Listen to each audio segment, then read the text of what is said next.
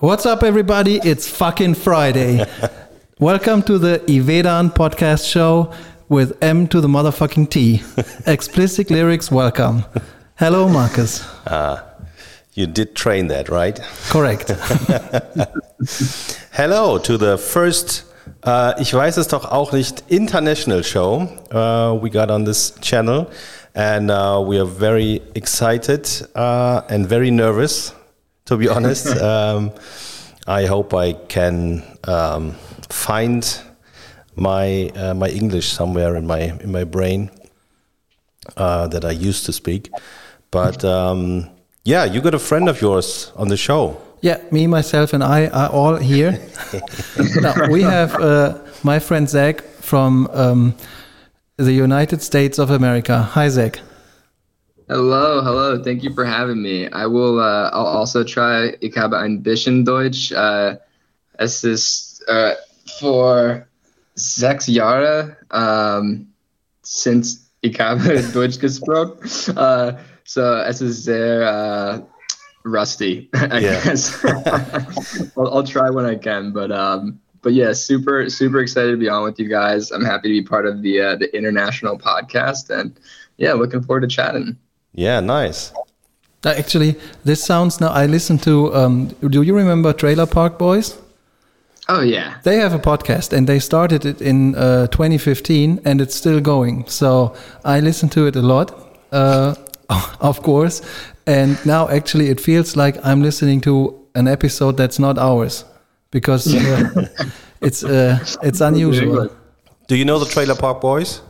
Oh my God! Yeah, I've seen every episode. Yeah, I binged that show in college a couple different times. Like anytime, so I was wrestling in college. So over every break, we had to stay on campus and train in the morning and the evening, and so we had 6 hours between practices, and we watched Trailer Park Boys religiously. So Mr. Leahy, Ricky, the whole group, Bubbles, yeah.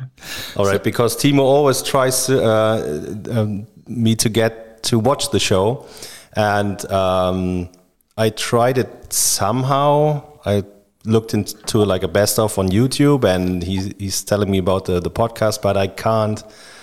I don't click with it. What I'll say, give it a listen, but don't take any of the English you hear from Ricky as U.S. English because he has a lot of he part of his character trope is idioms that aren't correct or like sayings that aren't correct. So yeah, it's good. I would recommend it. Yeah, we got it 2 turnips in heap. Yeah. So, man. Well, since this is the first episode with an international guest, I have thought about it a little bit, and actually, Zac and I talked about it before because I had to explain to him what this is about, and since this is partly a business podcast, I wanted to ask you a couple of things. This is a business podcast. Oh yeah, since now it is. You didn't tell me. Zac has a very cool job, and we wanted to talk about it a little bit. So first of all, I wanted to ask you to let everybody know, what are you doing for a living? So I was looking for something after college that I could, not use my degree for whatsoever. And I had wrestled my entire life, and I've always liked crime shows. So I had a buddy who was doing some work at a bounty hunter office, and I looked into it, and the training was like 60 hours. So I got certified to be a bounty hunter, and now I chase people down for petty bail bonds. You're like Bobby Six Killer. I don't know who Bobby Six Killer is, but if he's a bounty hunter, then yeah. I do a non-violent crime, so anything that requires weaponry, I am out on. But yeah, so basically chase people down for bail bonds for a living. So Bobby Six Killer is from the show from the 90s, is it 80s, 90s? Yeah, Renegade. It was huge, mostly for us. I don't know. What's the actor's name? Do you know it? Lorenzo Lamas. Yeah. There's the same haircut like you. But you should look it up. But being a bounty hunter requires physical fitness, I guess. Did you get any weapon training within that preparation of it? So I had weapon training growing up, and they do a little bit of like a disarming weapon training. But honestly, I will say it's a pretty lax training for what the job entails, because you can see something different, you know, every day. So I haven't had to deal with anyone pulling any weapons on me, fortunately. But it is a lot of bending the truth, talking to people on the phone, pretending to be friends from high school, things like that to track people down and find their location. But it does from time to time require a little bit of fitness when you get somebody that wants to run on you. Did you kick somebody in the balls to put them down? I would go elsewhere first, but if it requires a kick, I'll do it. So what's the first target on a person? The what? The first target on a person to knock him out. Oh, right for the throat or the front of the knee. It sounds funny, but you kick someone right above their knee, they are not running anywhere. Above the knee? Above the knee, all forward, right. From the front. You kick the kneecap, yep, downward in the front of the knee. They're not running anywhere. Okay. Probably for a long time. Yeah, but honestly, I don't strike a lot. So growing up with the grappling background, like I had wrestled for... Shit, I still coach wrestling, so I mean, going on 22 years of wrestling experience. So really, from close quarters, it doesn't even require any striking, right? Once I get a hold of someone, for the most part, the grappling background comes into handy. But it typically doesn't come to that. I'm not chasing down these crazy hardened criminals. For the most part, it's people skipping bail on lesser crimes. But yeah. Yeah, I recently found like some videos on TikTok about some bounty hunters, but they typically would chase people down to. To get the cars or I don't know, the quads. Oh yeah, the repossession stuff.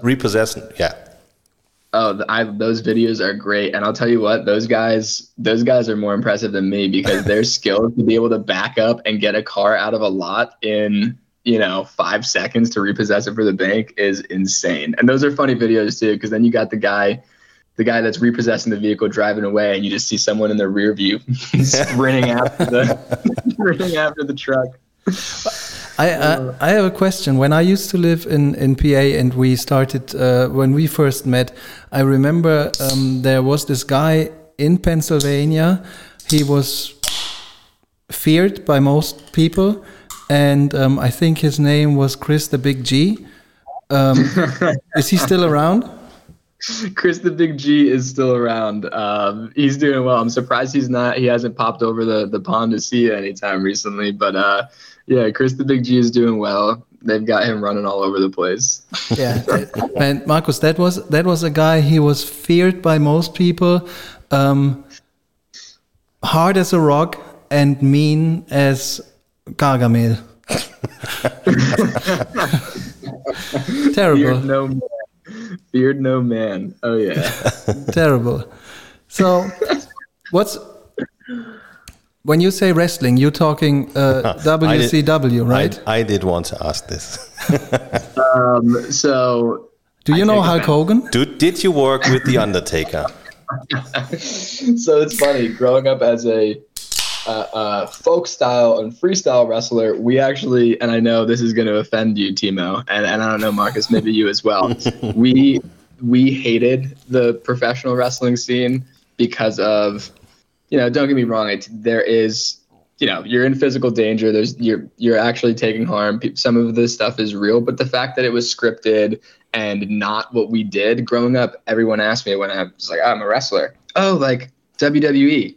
So I got that question hundreds of times in all levels of school throughout my life, to the point where I refused to watch it. So I get that.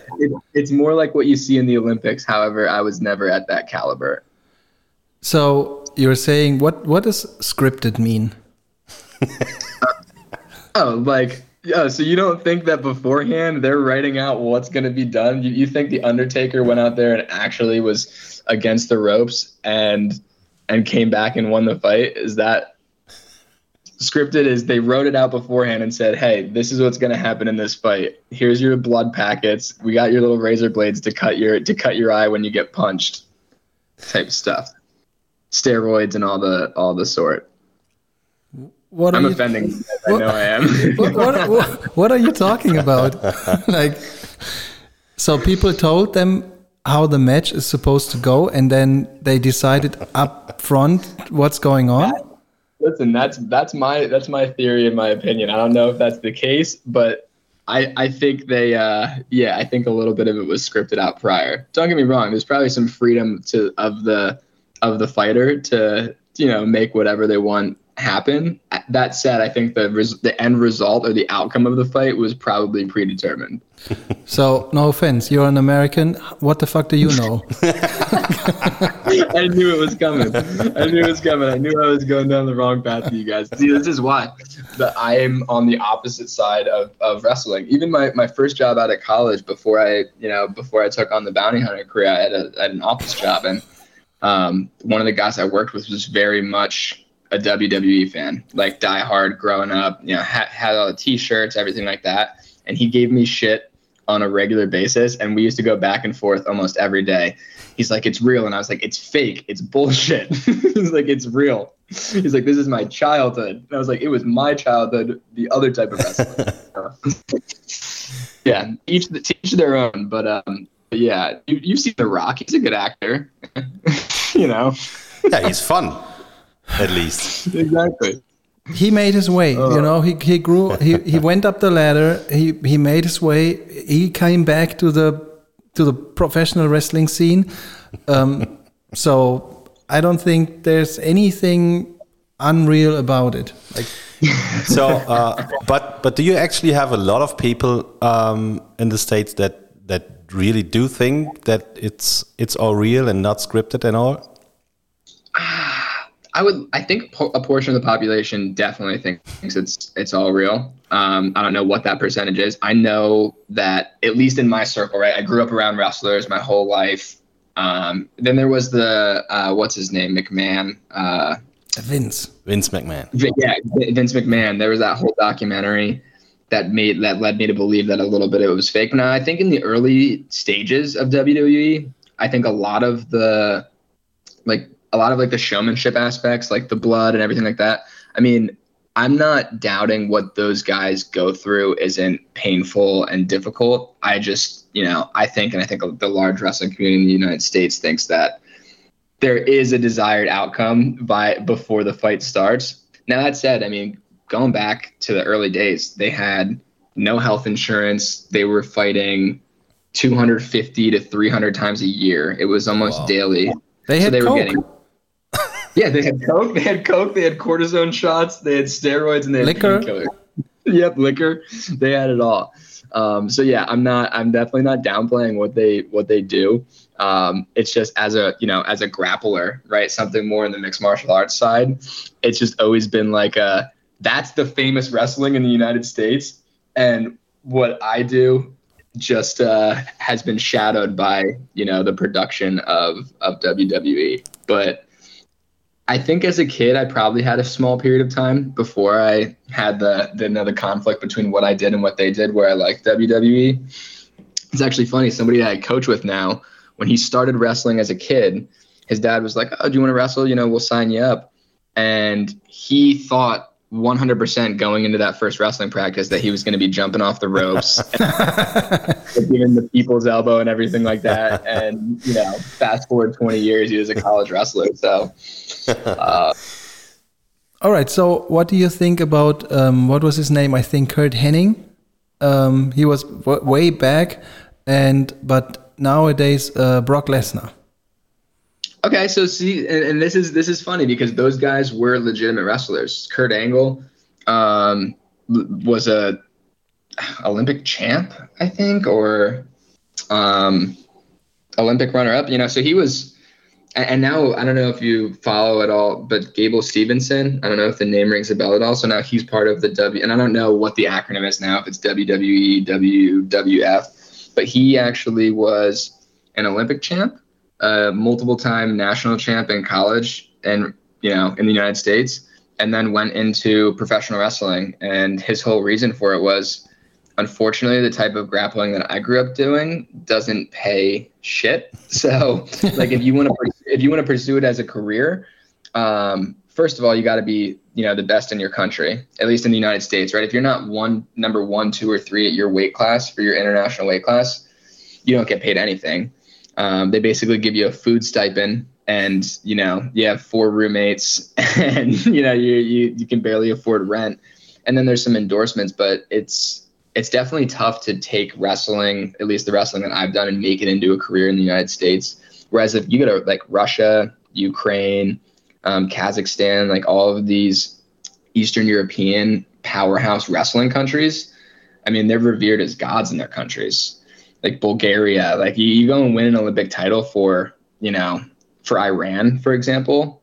I mean, you don't have to have another job, right? You're not working part-time somewhere to pay your bills. You're treated as a king. So the United States is just like, people just don't love it here because it gets I don't know if you've watched South Park at all. And if you've ever seen the South Park episode about wrestling, that is how a lot of the majority of the U.S. population views wrestling. It's like, all right, we're going to put on a spandex suit and, you know, hug and roll around with other men. It's like, fucking hey, come on, man. They did it so dirty.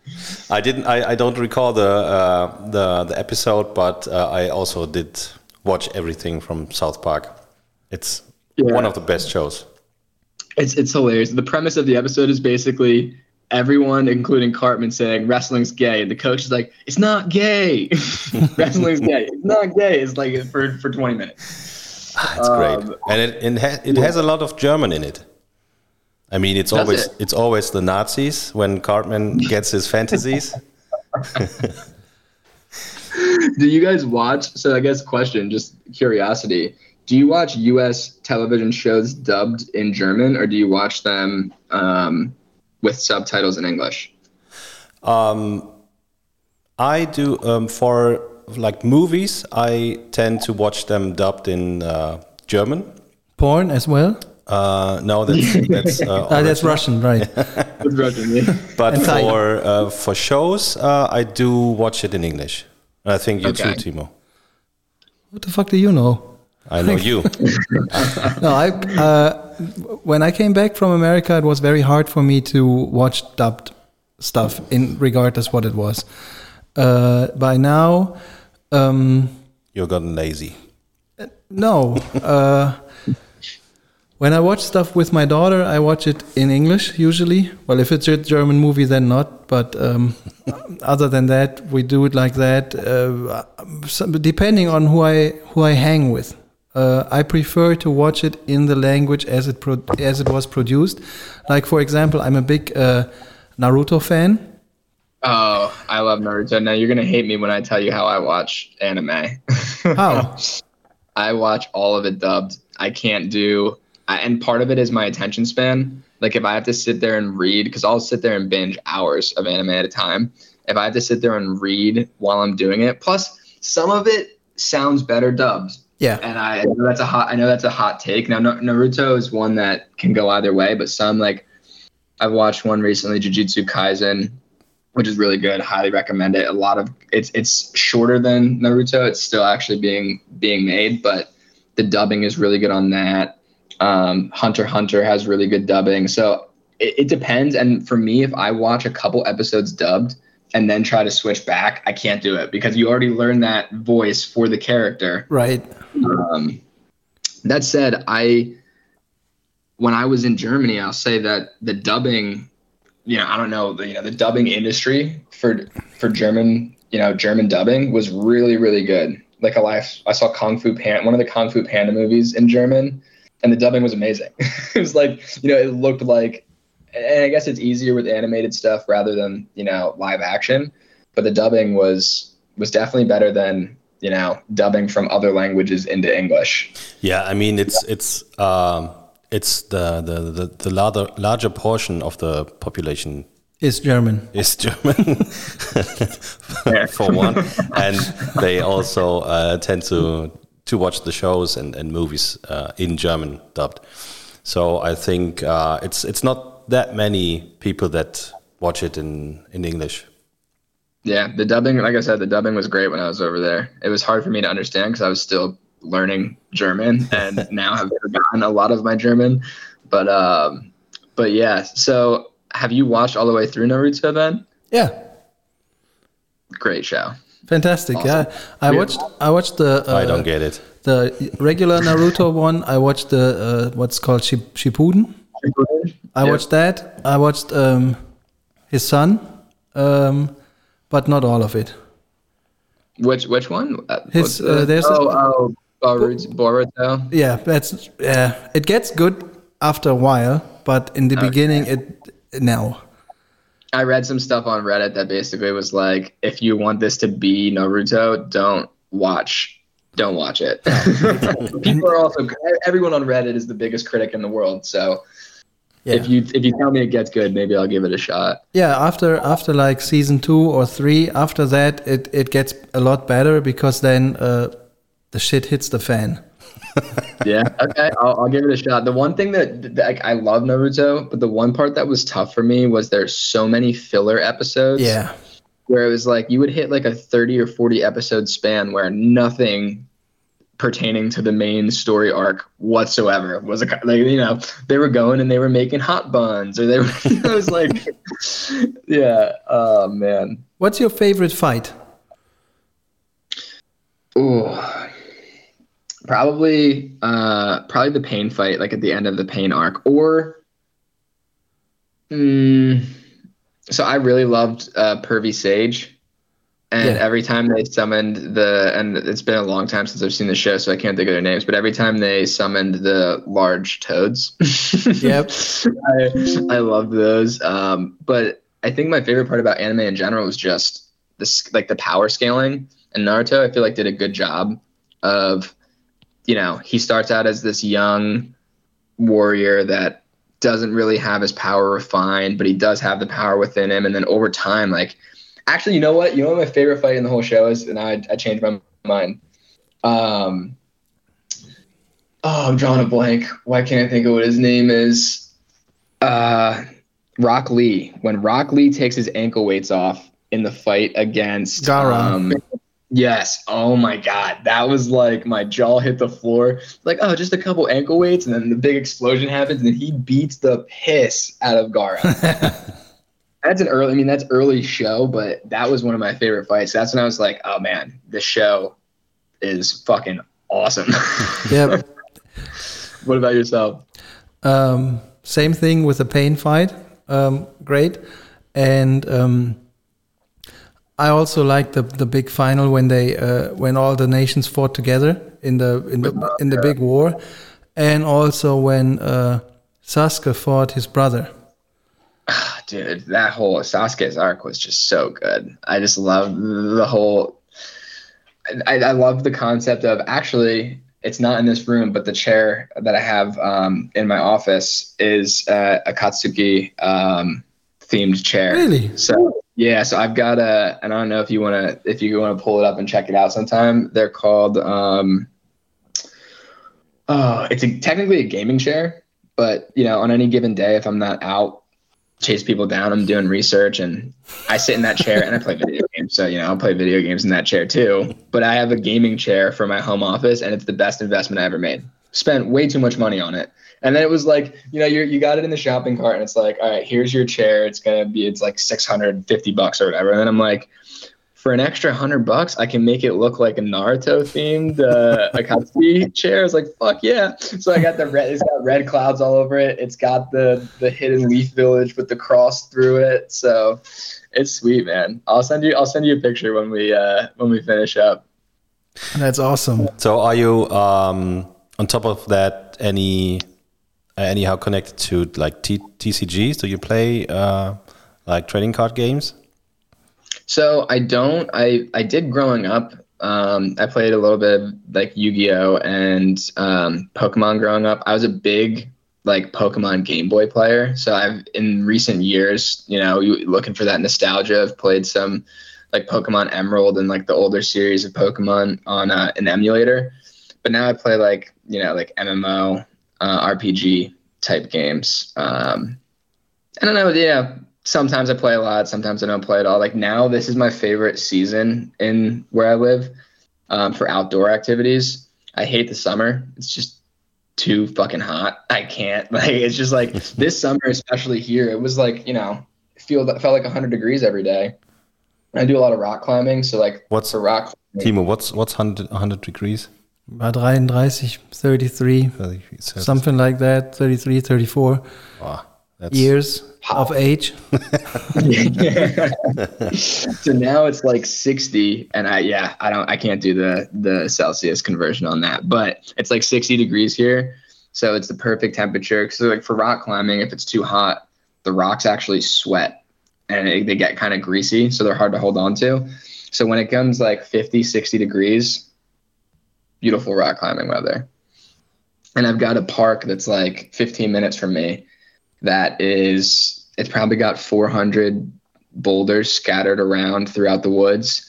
So I bring a couple pads strapped to my back, go out there, usually bring some party favors out, and have a good time out at the rocks for a weekend. That sounds pretty good. So when you finish with one of the rocks, do you hit it with the people's elbow? Yeah, I bring it down. I crack it, clean it up. I thought you were going to ask me the question that all my friends ask me. It's like, well, is there not another way up the rock if you go around the back? I'm like, no shit, that's not the fucking point. Oh, man. That's good. So we need to make more fun of the United States. We haven't done this enough. Go ahead. So we have like a can of Johnny Walker Red Label with Coke. That's insane. And how do you like Scotch over what's it called? There, bourbon. Oh, so I'm a bourbon over Scotch guy. I don't mind Scotch, and I think I just haven't had enough Scotch to make that comparison. But I hated whiskey growing up. I never really liked it, and then the big Chris G actually introduced me to to whiskey with Blanton's, or I forget if it was Blanton's or Noah's Mill. Just neat, little bit in a glass. Taught me how to drink it, and I kind of fell in love with it. Since then, I've had Glenlivet. I've had some Johnny Walker, and it's good, but I don't know. I got behind Blanton's, man, and I ride or die for that shit. I'm not a huge drinker these days, though, believe it or not. I know it's kind of sad, especially, you know, I'll make my stab at Germany. I know you guys are good at putting it away over there. But if when I come back to Germany, I will pick my drinking back up, because that Schumacher Alt beer is the best beer I've ever had in my entire life. Really? Word. Oh, yeah. Is that your what's your favorite? Because I think so. I did a project in college where it was like, one of my late German classes, I was getting close to finishing the minor, and they were like, you have to do a project, present on anything you want about German culture, you know, no bars held. And I was like, okay, I'm going to present on German beer because it's fucking awesome. And the culture of it's awesome. So, you know, I learned about the Reinheitsgebot, if I said that right, but basically like, you know, the beer making rules. Yeah. And then how basically every region had their own style of beer. So you had the Alt beer in Dusseldorf, you had the Kolsch beer in Cologne, the piss water, as you'd say.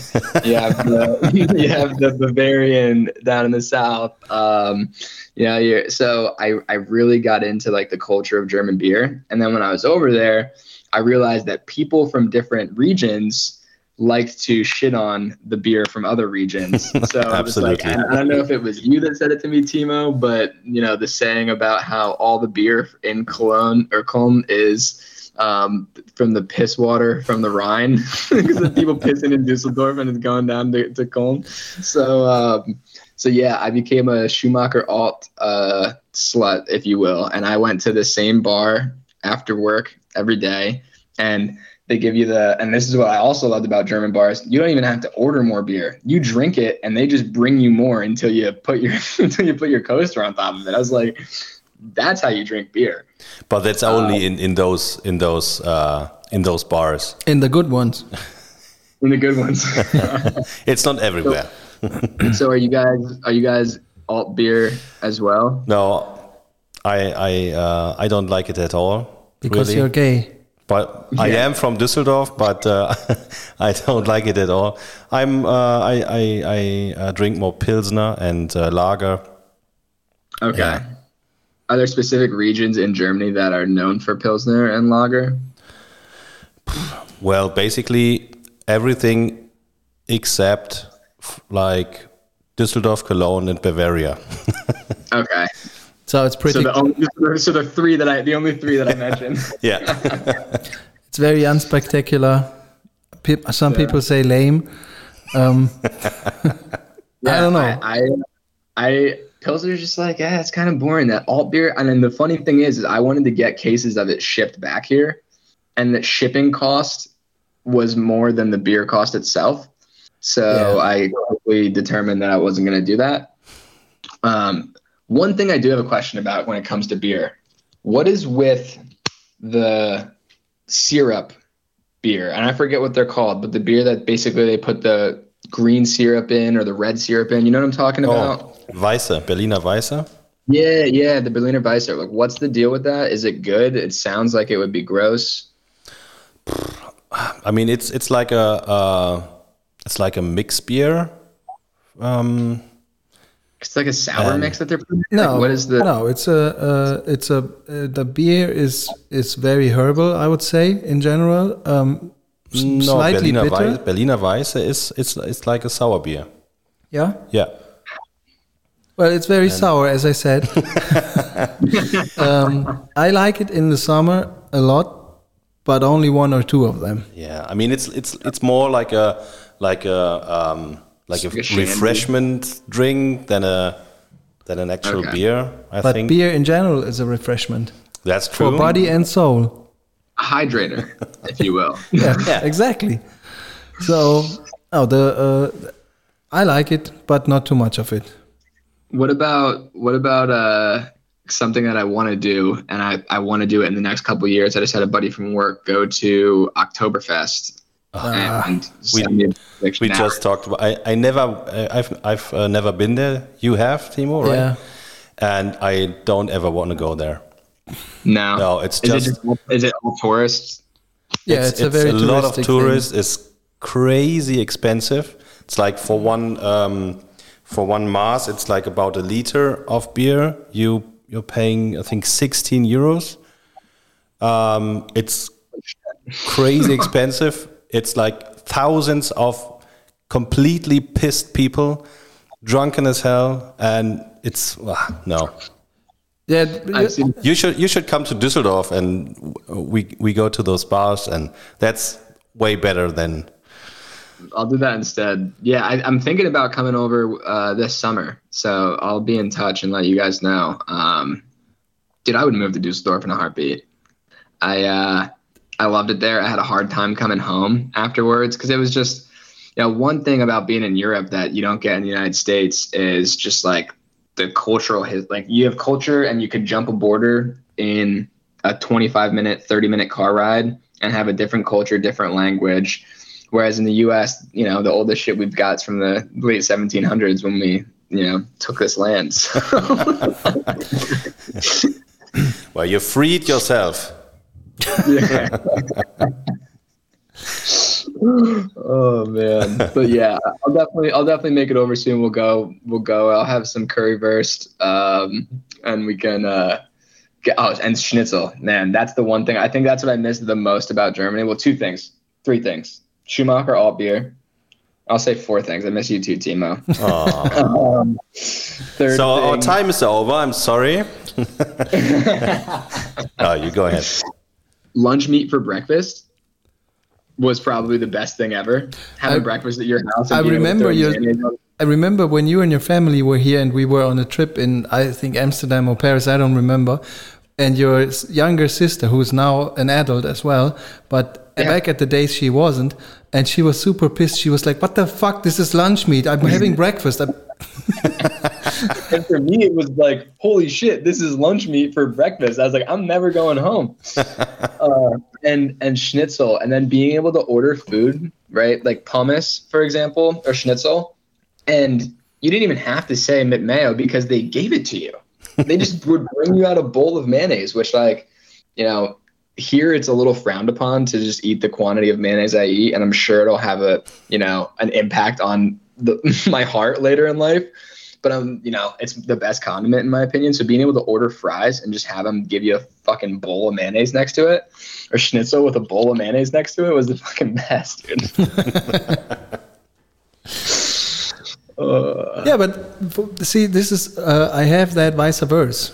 Like I miss you too. Both. Sorry. So there's stuff that I was able to eat in America and get in America in a heartbeat that's absolutely unavailable over here. Like proper wings.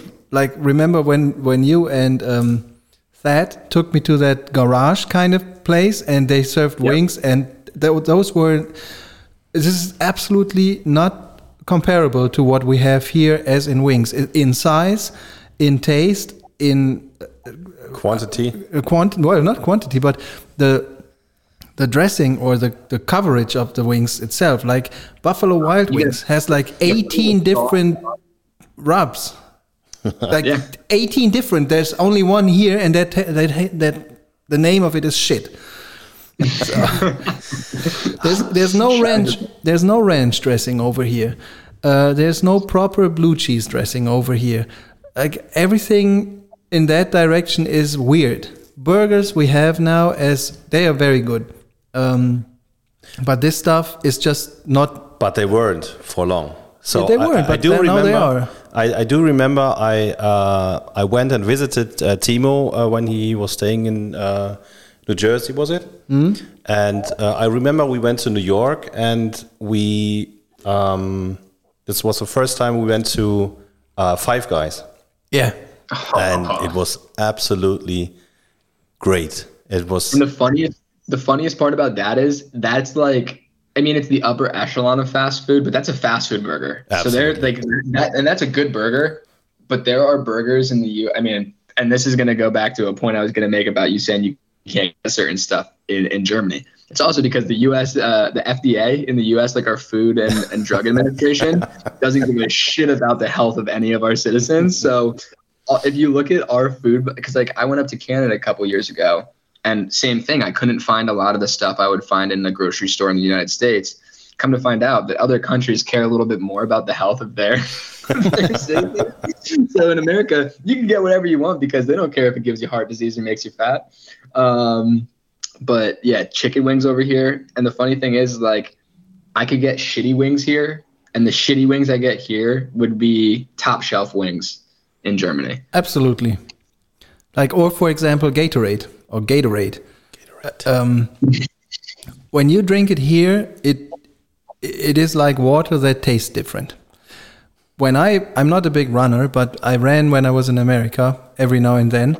And after like a 10-kilometer run through the up and down valleys and in the summer, I got back home. I was completely destroyed physically. I took one small bottle of Gatorade, and my body and my mind, everything was like as if nothing had happened to me. Nothing at all within 5 minutes. So there must be something different about it. Coming back to the FDA. Yeah, they put Coke. They put Coke in the Gatorade here. That's good. Awesome. Make you feel great, right? Right away. You got all this energy again. Yeah, no, it's just the ridiculous sugar content and the electrolytes. But I'll say, dude, I know it's not great for you. I fucking love Gatorade, and I'm pretty much a water drinker for the most part. But with wrestling and when I'm doing anything physical, same thing. One good bottle of Gatorade afterwards, ice cold, good as new. Yep. But you guys don't do like sparkling water, right? Fuck sparkling water. Oh, well, okay. So I will say. My family loves sparkling water. Mom, stepdad, sister all love sparkling water. I can't stand it. To me, it tastes like you're drinking a battery. It tastes like battery acid when I have sparkling water. So the first time I was over in Germany, and I, ordered a water and it came out and it was fucking fizzling. I was distraught about it. I was like, this is garbage. I was like, can I get the Stillwasser, please? Yeah, I hate it. But now it's becoming, like the U.S. does with everything. We're slowly appropriating sparkling water from Europe. Everyone over here is starting to get crazy about it. All like the Perrier and the what's the big brand that everybody loves? LaCroix, whatever it is. I hate it. I refuse to drink it, but I have friends that's the only water they drink. But it's becoming like this. It's becoming like the ritzy thing. Like, oh, you drink still water from the tap? Yeah, fuck yeah, I do. It tastes way better to me. Really?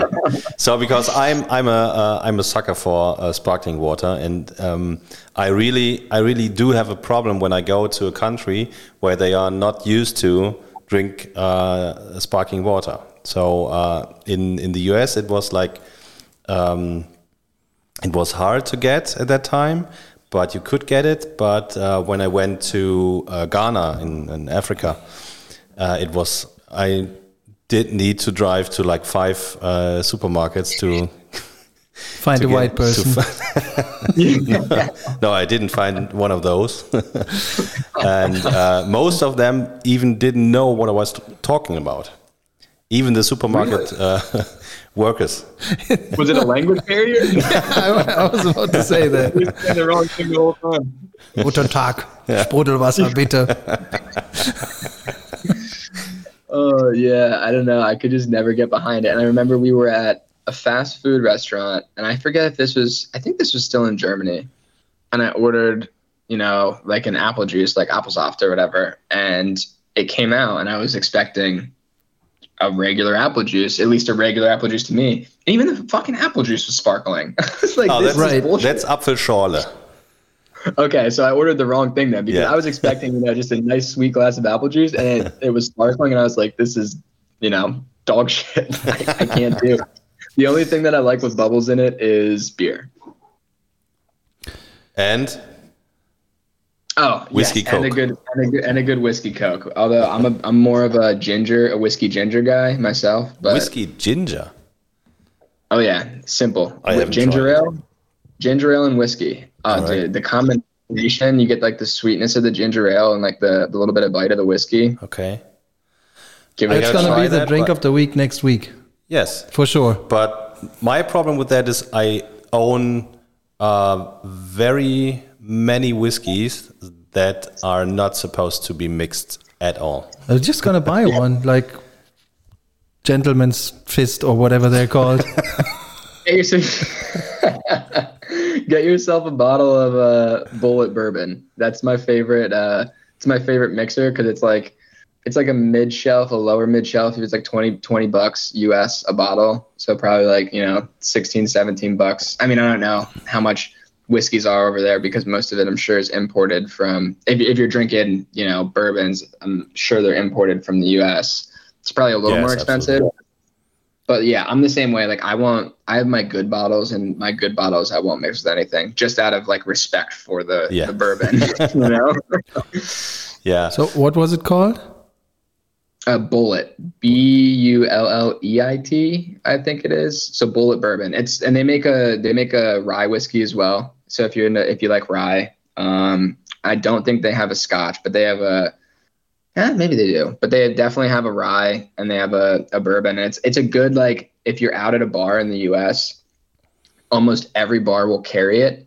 And depending on the bar you're in, I go to some shitty bar sometimes. Sometimes it's the top shelf bourbon that they have in the bar, and sometimes it's the bottom shelf. But it's good stuff.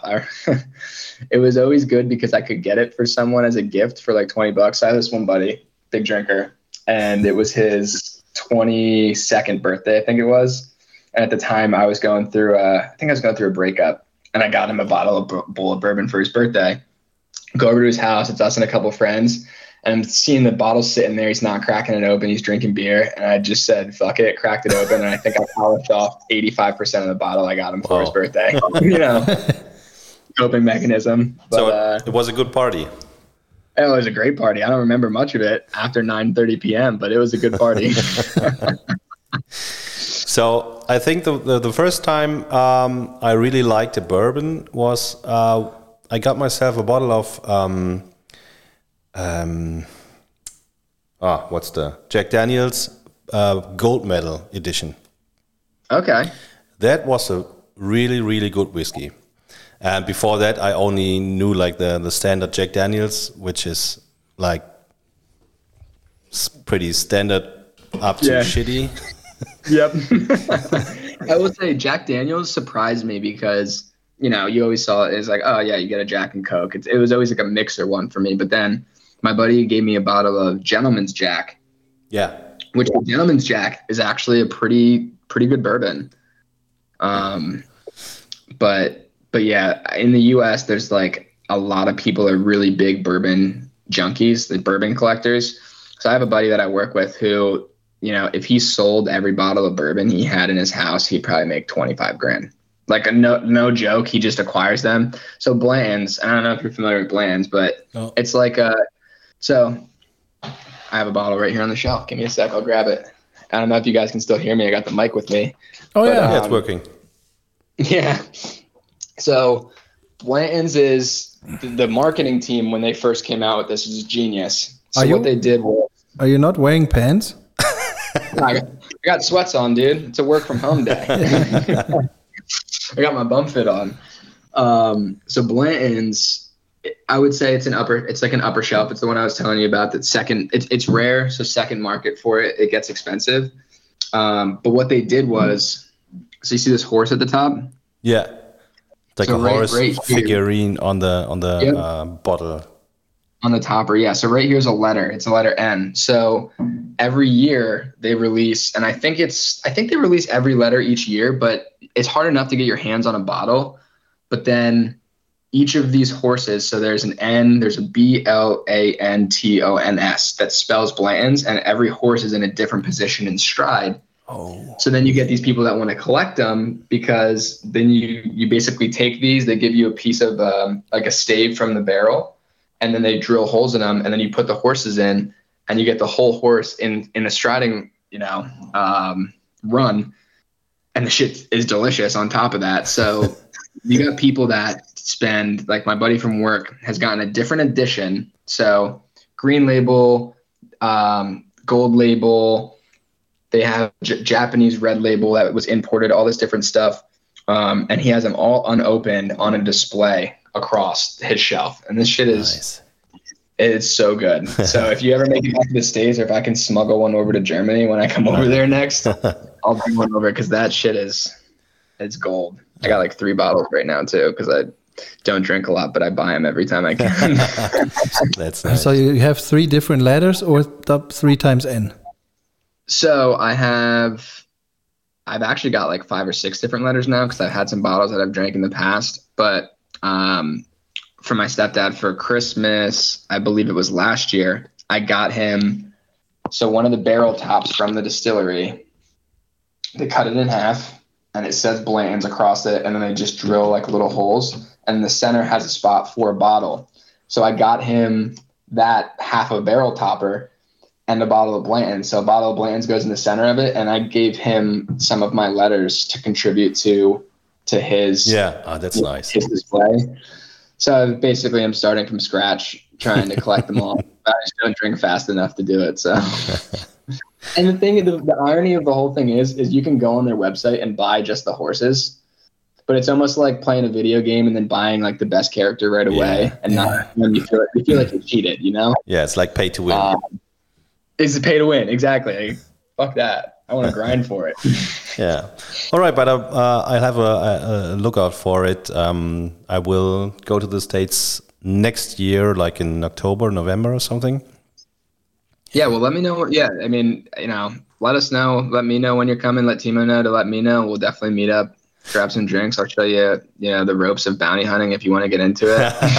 That will be great. But I will be going to Florida with some friends. Yeah, Florida is there's no rules down there, so you can pretty much do whatever the hell you want when you go to Florida. Really? Florida, it's funny.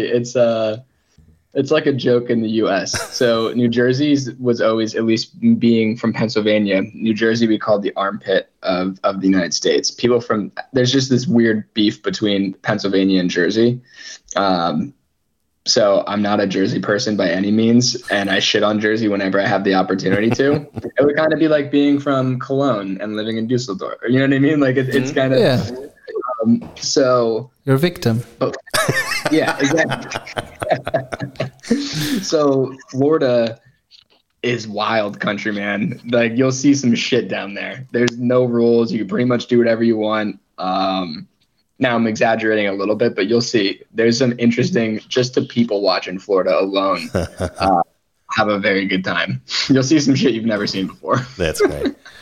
But maybe it's like in Florida, you can do what you can regularly do in Europe.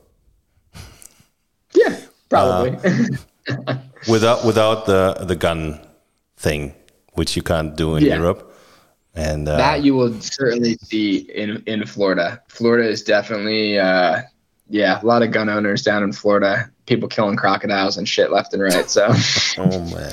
But that was in PA as well. Like they all carried. Oh yeah, I went to a buddy's house recently who had so he's got an ammo filling station. So not just guns. Like you get in the United States, you don't just have people that like guns. You have people that collect different guns. Like my one buddy, and I grew up hunting. Like I had my hunting license when I was 12. So it just goes to show, like, you know, someone put a rifle in my hands when I was 10 years old. You know what I mean? Like wow. A little bit different than Europe. And I haven't shot in years. Like my grandfather was a hunter and my dad was a hunter growing up, and you know my parents split when I was young, so my dad didn't have a lot of income. So when it came to like food for the winter in terms of meat, he relied pretty much every year on killing a couple deer to fill the freezer with venison. So growing up, I viewed it a lot as like this is for food, and then as I got older, you know, I kind of fell out of hunting a little bit. I've shot as recently as, you know, 3-4 years ago, but mm-hmm. it's been a little while. But I had a buddy. He's got, you know, $5,000-$6,000 rifles. He goes to shooting competitions. He has an ammo filling station in his house, like rigged up on a table. Wow. That, like, you know, it's putting the grains of gunpowder and shit into the shells or casings. Oh yeah. So people are very serious about their guns in Pennsylvania. I'm just not. I don't know. Kind of fell out of it a little bit. I don't love guns anymore. Huh. I did. Growing up as a kid, though, you grow up as a boy, you're like, fuck yeah, guns. You know, give you a cap gun when you're 5 years old to run around and shoot your friends. So to show you why we end up where we are as a country. But I mean, so I really do love shooting. He's awesome at it, like insane. Yeah, good. No shit. Yes, I started like in. Do you know? I don't know if you have it like on carnivals and street fairs in Germany. You have like the booth where you can like shoot the plastic stars and stuff. I did started when I barely could hold the rifle. It was great. And one time we went to Hungary?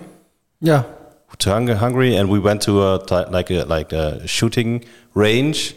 It was a little bit shady because like in an industry area in a basement behind some really thick doors, and but I had the chance to shoot an AK-47, and that was really awesome. But I would never ever in the world would have the idea to carry this gun when I'm going shopping, for example. Like an AK-47. But here's the thing. No, not a gun at all. We were at the shooting range, and we were all like having fun, and we were not supposed to have any drinks before that, and we didn't.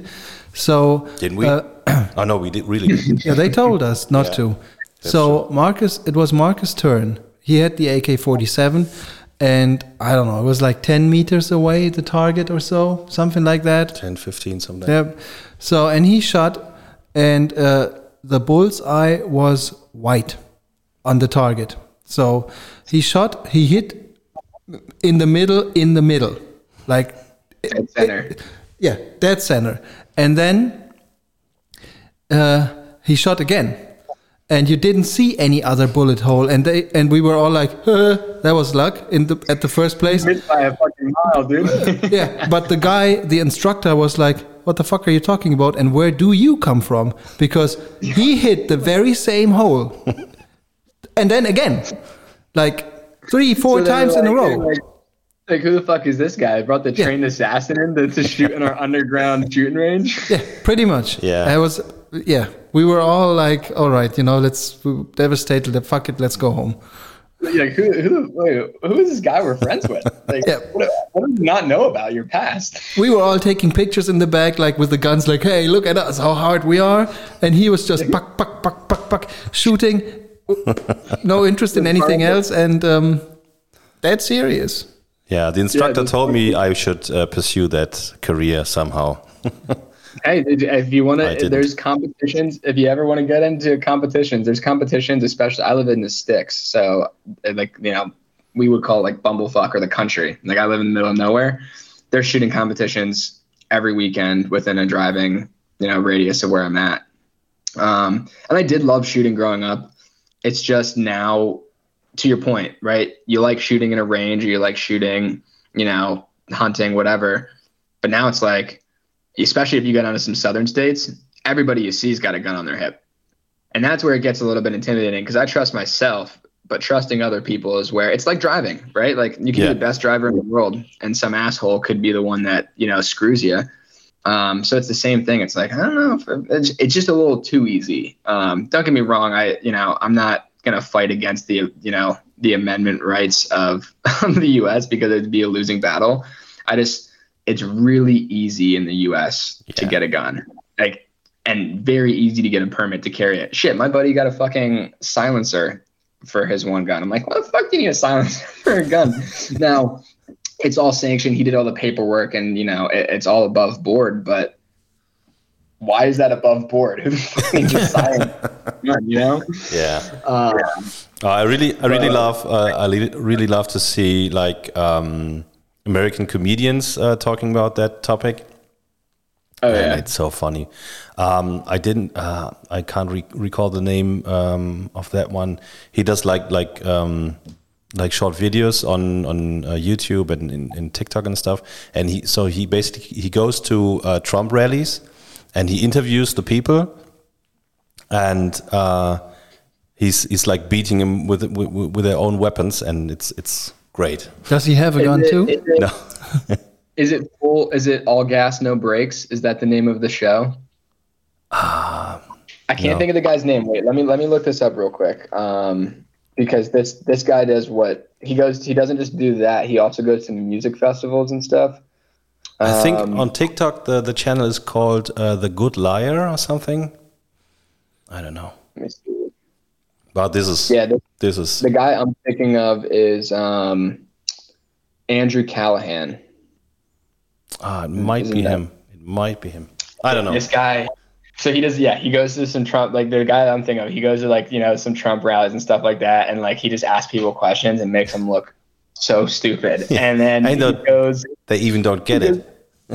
Yeah. Oh yeah. They don't know the entire time that they're being made fun of, and then he'll go to. They go to music festivals where people are on, like acid and, LSD and mushrooms and everything. And he'll get those people going. To some of that shit is just, it's gold, comedy gold.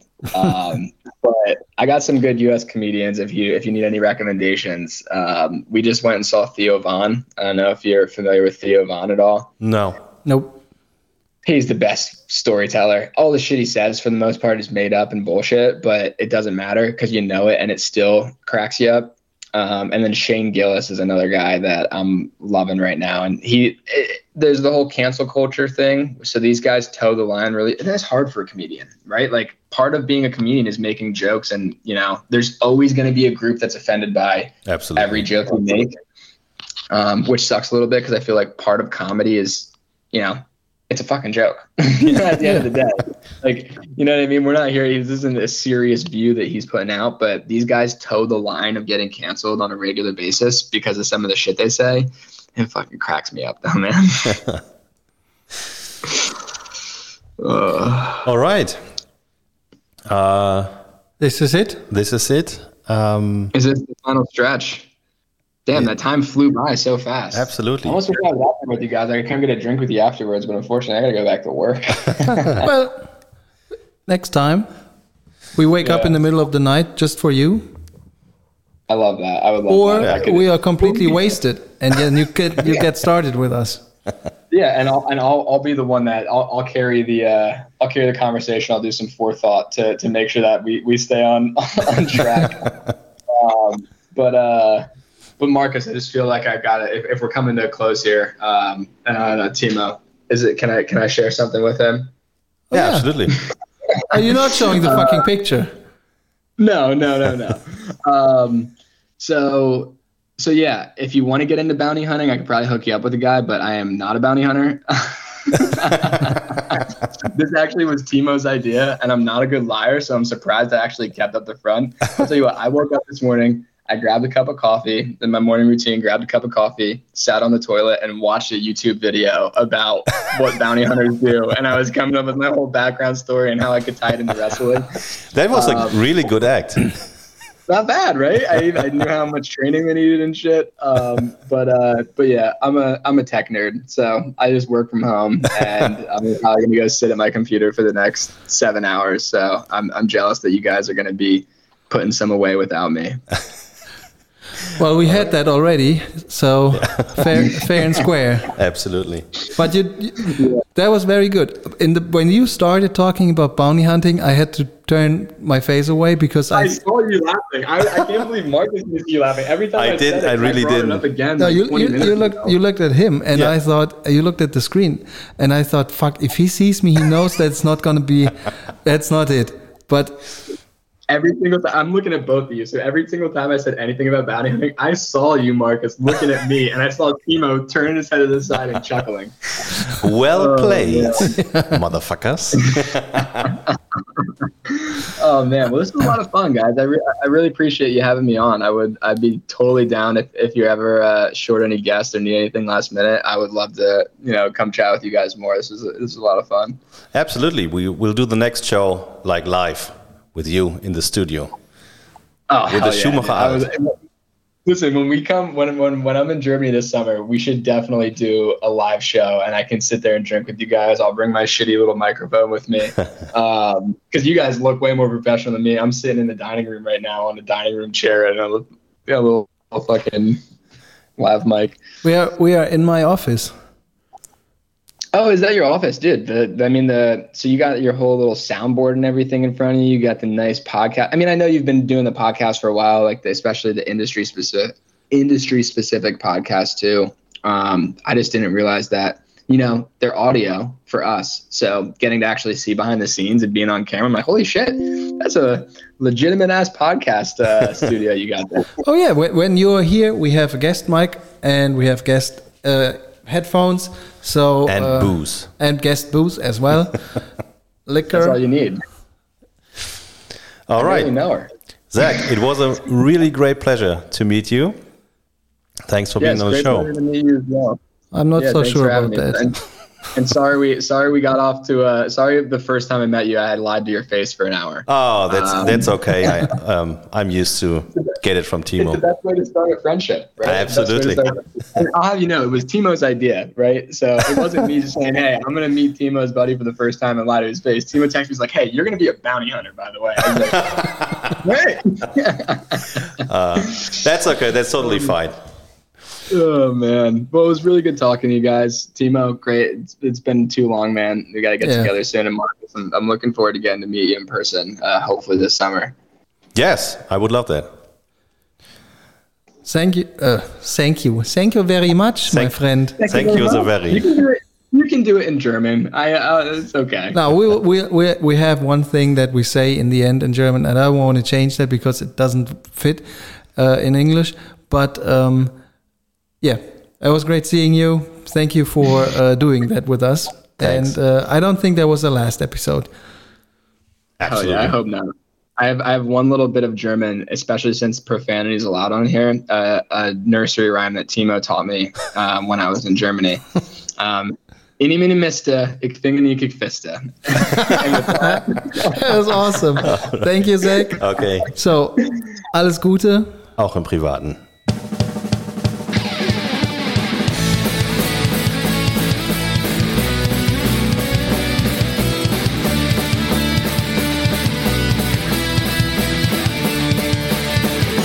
Now that was fun.